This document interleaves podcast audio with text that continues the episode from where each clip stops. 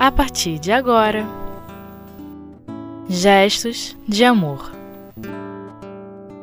O Evangelho segundo o Espiritismo. Diferentes categorias de mundos habitados. Primeira parte. Com Ana Elisa. Olá, meus amigos. Dando continuidade à nossa agenda de estudos, hoje nós vamos estudar no capítulo do Evangelho segundo o Espiritismo, número 3, os itens 3 e 4, onde abordaremos diferentes categorias de mundos habitados. Nós sabemos que a casa do Pai é o universo. Todos nós sabemos disso. E as diferentes moradas são, portanto, os vários orbes, os diversos orbes. Kardec fez uma classificação dos diversos mundos habitados em uma comparação com a Terra, né? E sabemos que há humanos habitando os diversos mundos, as muitas moradas da casa do Pai. Não pensemos nós que o nosso orbe é o único habitado, porque Deus, na sua infinita sabedoria, colocou espíritos em todos os orbes cada um na sua condição, de acordo com a sua necessidade e as suas condições. Deus é o nosso Pai e, por isso, povoou todos os mundos. A organização desses seres em cada mundo, como seria? Como é que nós podemos entender isso? Ela é diferente e se dá de acordo com o patamar evolutivo de cada um. Se eu estou num patamar evolutivo inicial, primitivo, eu não tenho condições de habitar um mundo que não seja um mundo primitivo. Então ali eu vou desenvolver as minhas possibilidades, as minhas potencialidades, usando o que? Vai ter o norte. Que norte é esse? A lei de Deus na nossa consciência. E nós vamos ali, nos embates da vida, nas dificuldades, no dia a dia, vamos crescendo à medida que vamos conseguindo entender essa lei. Sabemos que entender não basta, precisamos entender e aplicar, mas paulatinamente vamos fazer isso, não é? E como é que é essa classificação dos mundos? Como foi classificado isso? Então nós temos os mundos inferiores e os mundos superiores. Só que entre esses mundos existe uma infinidade de mundos. Seriam mundos intermediários. Tem o começo e tem a destinação final. E entre esses há uma longa jornada que, pela misericórdia divina, será durará o tempo que cada um de nós necessitar. Nós habitaremos os mundos de acordo com o nosso empenho em nos melhorarmos. Nós vamos crescendo, aprendendo e a cada momento de estarmos prontos para mudarmos para outros mundos, assim será feito. E reencarnaremos em mundos mais adiantados, mais evoluídos e receberemos novas tarefas, novas oportunidades. Né? Nós sabemos, então, já deu para nós entendermos aqui, que essa classificação dos mundos é diretamente proporcional a quê? Ao patamar evolutivo dos seus habitantes. Não é? Nós já sabemos que cada mundo tem o patamar evolutivo dos seus habitantes.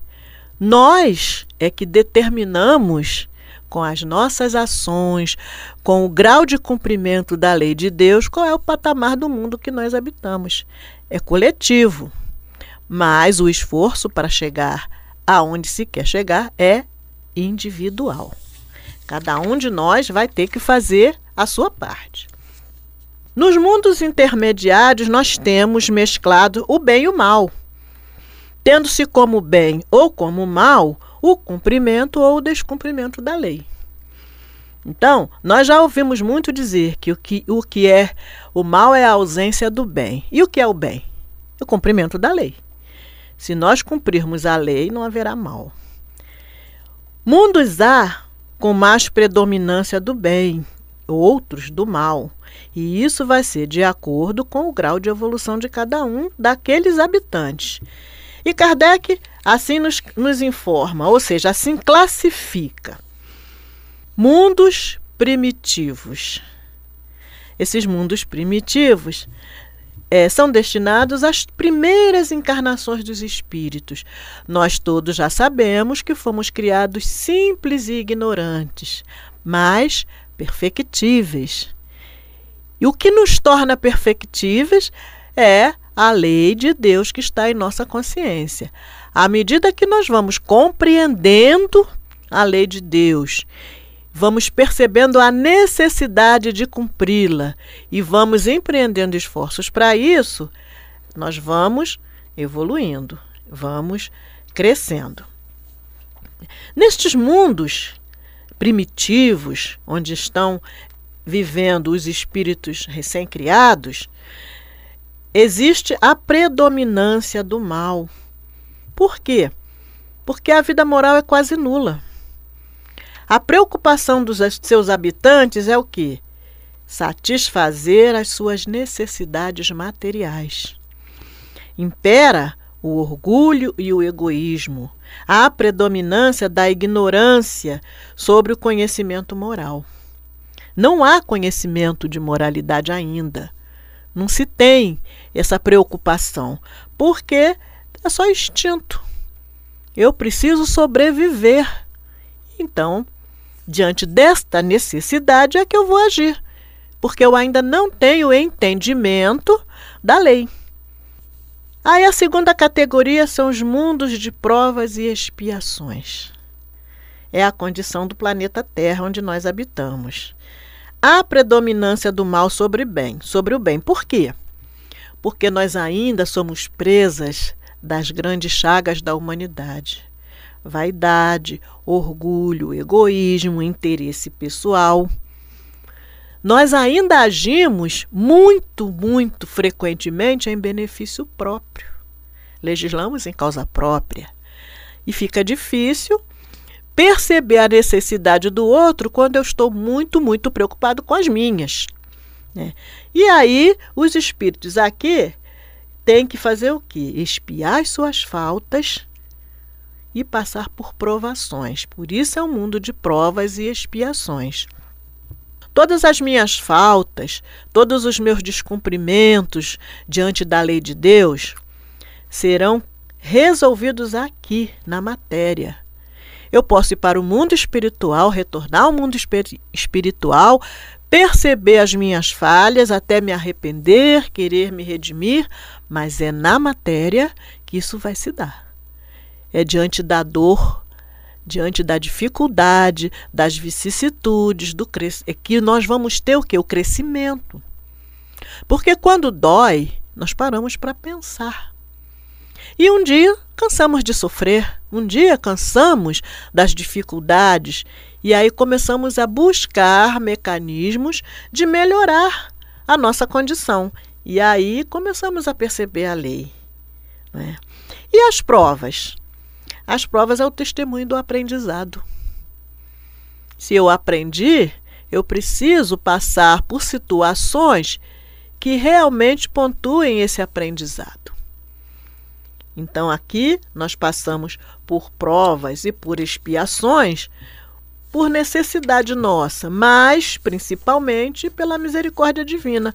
Quando nos acontece algo que nos desagrada, que nos traz tristeza, não é? nós ficamos até algumas vezes é, chateados, aborrecidos com Deus, porque não temos o entendimento da nossa real necessidade. Porque quando se tem conhecimento da real necessidade, aí nós vamos ter o que está no Evangelho, obediência e resignação diante das dificuldades. E aproveitaremos as oportunidades que aquela dificuldade nos oferece, porque através da dor crescemos, como eu disse. É? Então, vamos buscar não é? entender por que sofremos, entender o que está acontecendo, por que está acontecendo, porque nós já sabemos também, que é uma frase que todos nós repetimos, não existem inocentes. Se passamos por dificuldades, é porque temos quitações a prestar com a lei se Deus é misericordioso, bom, infinitamente justo, não haveria sofrimento, não haveria dificuldades em vão, porque Deus não faz nada inútil e Ele não permite nada que não seja para crescimento dos seus filhos. Então, nós vamos fazer agora uma parada, um, um breve intervalo e voltaremos à continuação do nosso estudo.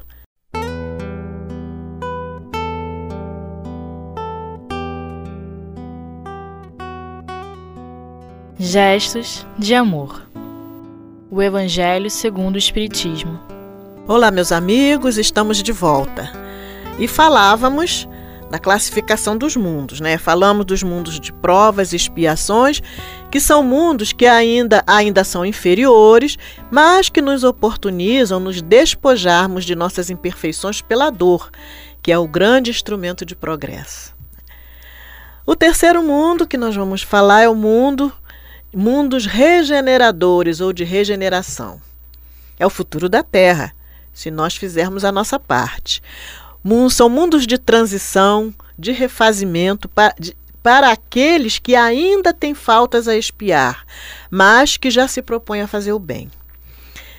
É um mundo de reconstrução pela mudança dos valores morais ou seja, o bem já se sobressai, embora ainda haja algum mal e faltas a serem ajustadas. Mas é um mundo que nós já estamos, nós aqui da Terra, já estamos nesse processo de transição para esse mundo de regeneração. Já estamos recebendo espíritos com propensão ao bem, muita propensão ao bem, espíritos até que surpreendem os adultos em tenra idade, não é? E que precisam apenas ser bem direcionados, porque já trazem essa possibilidade. Então vamos fazer a nossa parte, né? Mas não acabou aí. Nós temos os mundos felizes. Esse mundo, nesses mundos, o bem supera o mal pela eliminação da ignorância da lei de Deus. Porque todo mal vem dessa ignorância. Porque se nós a conhecêssemos e a entendêssemos, não haveria o mal. Né? Nesse mundo, os espíritos já estão livres dos frutos do orgulho e do egoísmo, que são as mortes prematuras, a fome, a violência, a guerra, é? o descumprimento dos seus deveres. Então, nesses mundos, há uma felicidade já muito superior à que se tem na Terra. Há um entendimento da necessidade do outro como uma necessidade também sua. Então já há um quase, uma quase total, um quase total cumprimento da lei. Ainda falta um pouquinho, mas já o mal já é uma coisa que já nem se ouve mais falar, já não tem, já não existe mais lei dos homens, porque a lei que predomina é a lei de Deus. E aí nós passamos para outra é, fase, mundos celestes ou divinos. Esses mundos é a morada dos espíritos puros, os espíritos purificados. Nesses mundos há predominância do bem, não há mal, não há ignorância. Né? Por quê? Porque os espíritos já têm pleno entendimento da lei de Deus. É um mundo onde se onde predomina o amor. Lembra daquela escala? Instintos, sentimentos. Última da escala é o amor. E nesses mundos já predomina o amor. Esses espíritos já estão nos, nos finais, no final da sua necessidade de reencarnação. Não há mais o que depurar. Então, são mundos celestes onde há a felicidade. Porque nós sabemos que na Terra nós ainda não temos a felicidade. Temos a felicidade relativa, né? Que é a posse do necessário, a consciência tranquila e a fé no futuro. Mas lá nesses mundos, o futuro é o hoje, é o agora, é a destinação final. Porque já se cumpre a lei de Deus e a felicidade é absoluta.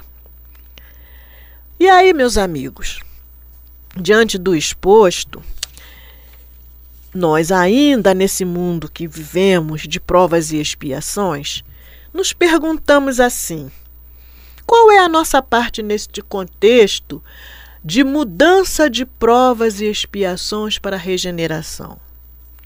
Qual tem sido a nossa contribuição para a transição do nosso planeta para a tão sonhada condição de mundo de regeneração? O que temos feito? Precisamos fazer o esforço contínuo para a nossa própria melhoria. Esse esforço é pessoal e intransferível. E como é que nós vamos começar isso? Lembram de Santo Agostinho, na 919? Podemos começar pelo autoconhecimento, porque através dele nós vamos perceber onde estão as nossas falhas, onde estão os nossos equívocos, onde é que estamos deixando de cumprir a lei de Deus. E a partir deste entendimento, já podemos começar a empreender esforços para nos regenerarmos, para mudarmos as nossas atitudes. Nós sabemos, é, ontem no estudo, a nossa instrutora falou e eu gostei muito do que ela disse. Nós sabemos que precisamos cumprir a lei e aí nós nos planejamos. Eu vou para a obra social, eu vou fazer isso, eu vou fazer aquilo, eu vou ajudar o meu irmão. Muito bom. Mas enquanto nós estivermos planejamos, planejando, estamos na intenção. Não estamos efetivamente fazendo o movimento necessário para a nossa própria regeneração. A intenção é o começo, mas há necessidade, e essa necessidade é grande, é condição sine qua non do esforço e do, da atividade, da prática. Então, nós aprendemos no Evangelho, nós aprendemos nos estudos, nas reuniões públicas, nas todos os meios de comunicação da doutrina, nós aprendemos qual é o caminho. Será que já estamos dando os nossos passos? Será que já começamos a nossa caminhada? É necessário a reflexão, é necessário o entendimento dessa real necessidade e buscar empreender esforços, abrir mão daquilo que não nos terá é, fazendo bem como espíritos imortais. Porque se nós analisarmos as nossas vidas enquanto espíritos encarnados, enquanto matéria, entre aspas, que tem um espírito, nós não estamos indo a lugar nenhum. Nós precisamos nos observar como espíritos imortais, que está num corpo que é o instrumento do nosso progresso que é aquele que nos ajuda a nos manifestarmos neste orbe. Mas não é só isso. Então, quando nós tivermos que tomar qualquer decisão, quando nós tivermos que fazer qualquer coisa, a primeira pergunta a fazer deve ser: o que isso tem de importância para mim enquanto espírito imortal? Se eu tiver condições de responder essa pergunta, dependendo da resposta, eu estarei no caminho certo.